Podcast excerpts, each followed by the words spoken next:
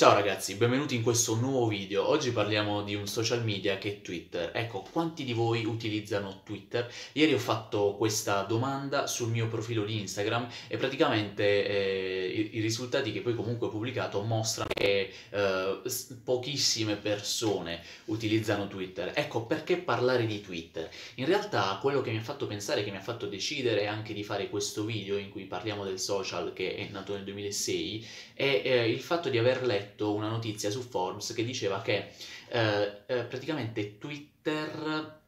ha un valore azionario che è stato praticamente raddoppiato in quest'ultimo anno, che sarebbe cioè un valore azionario di 115 milioni eh, di dollari ed è praticamente molto molto di più di quello che è riuscito a fare Amazon, Google, eh, Facebook nello stesso periodo di tempo. E questo al netto comunque di praticamente scarsissimi cambiamenti, quasi nulli nell'ultimo anno e una fanbase di utenza che non si è cresciuta se non eh, del 10%, rimanendo a quelli che sono i dati forniti da Twitter stesso. E, e poi mi ha fatto riflettere un'altra cosa,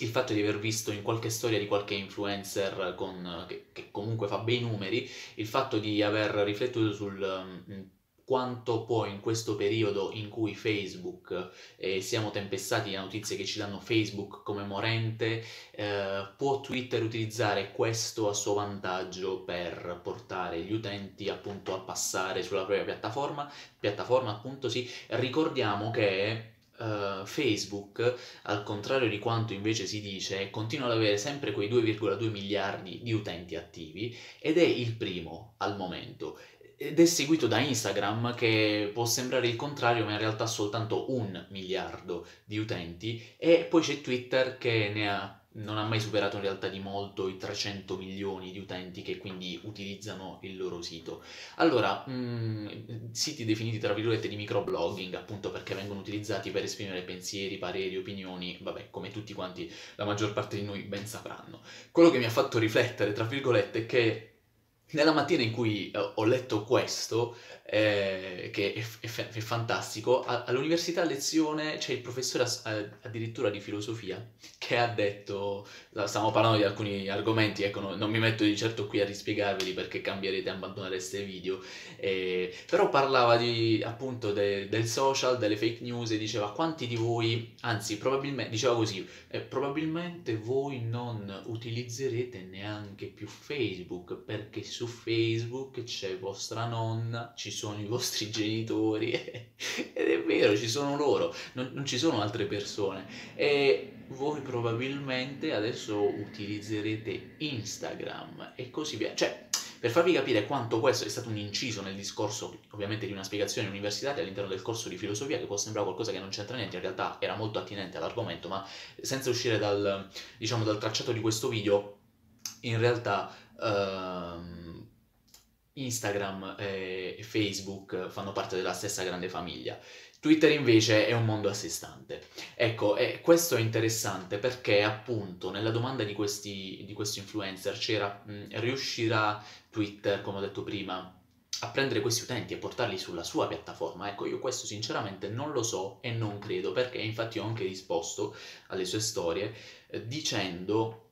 che per quanto riguarda la mia esperienza personale appunto di Pietro Dragone, quando ho avuto successo su Twitter, quando ho avuto qualche cuoricino in più, qualche retweet anche abbondante, è stato nel momento uh, in cui ho parlato di argomenti attinenti al mondo del giornalismo e al mondo della politica. Ecco, questo perché? Perché Twitter, ovviamente parlo per l'Italia, è un posto, uh, è un social utilizzato per la maggiore da giornali, quindi grandi case eh, giornalistiche, eh, grandi giornali e, e politici. E questo lo vediamo benissimo anche in America, ovviamente in America più o meno se la giocano tutti i social, però parliamo dell'Italia, eh, perché in America appunto c'è Trump che utilizza Twitter come praticamente fosse il suo ufficio di ufficio comunicato stampa, diciamo, l'ufficio stampa. E, quindi torniamo in Italia, il bacino di utenza di Twitter è formato da giornalisti e politici, per cui nel momento in cui magari io andassi a parlare di social media, eh, andassi a parlare di digital marketing, di web marketing, di online marketing,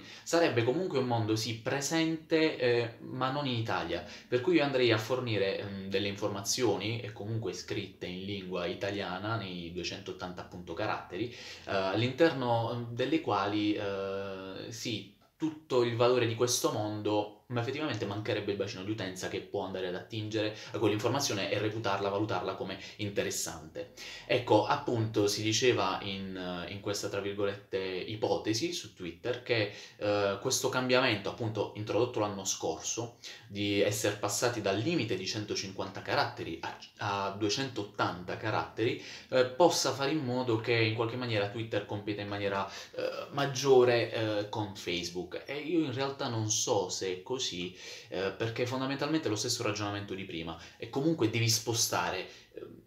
in, cioè guardiamo i numeri, no?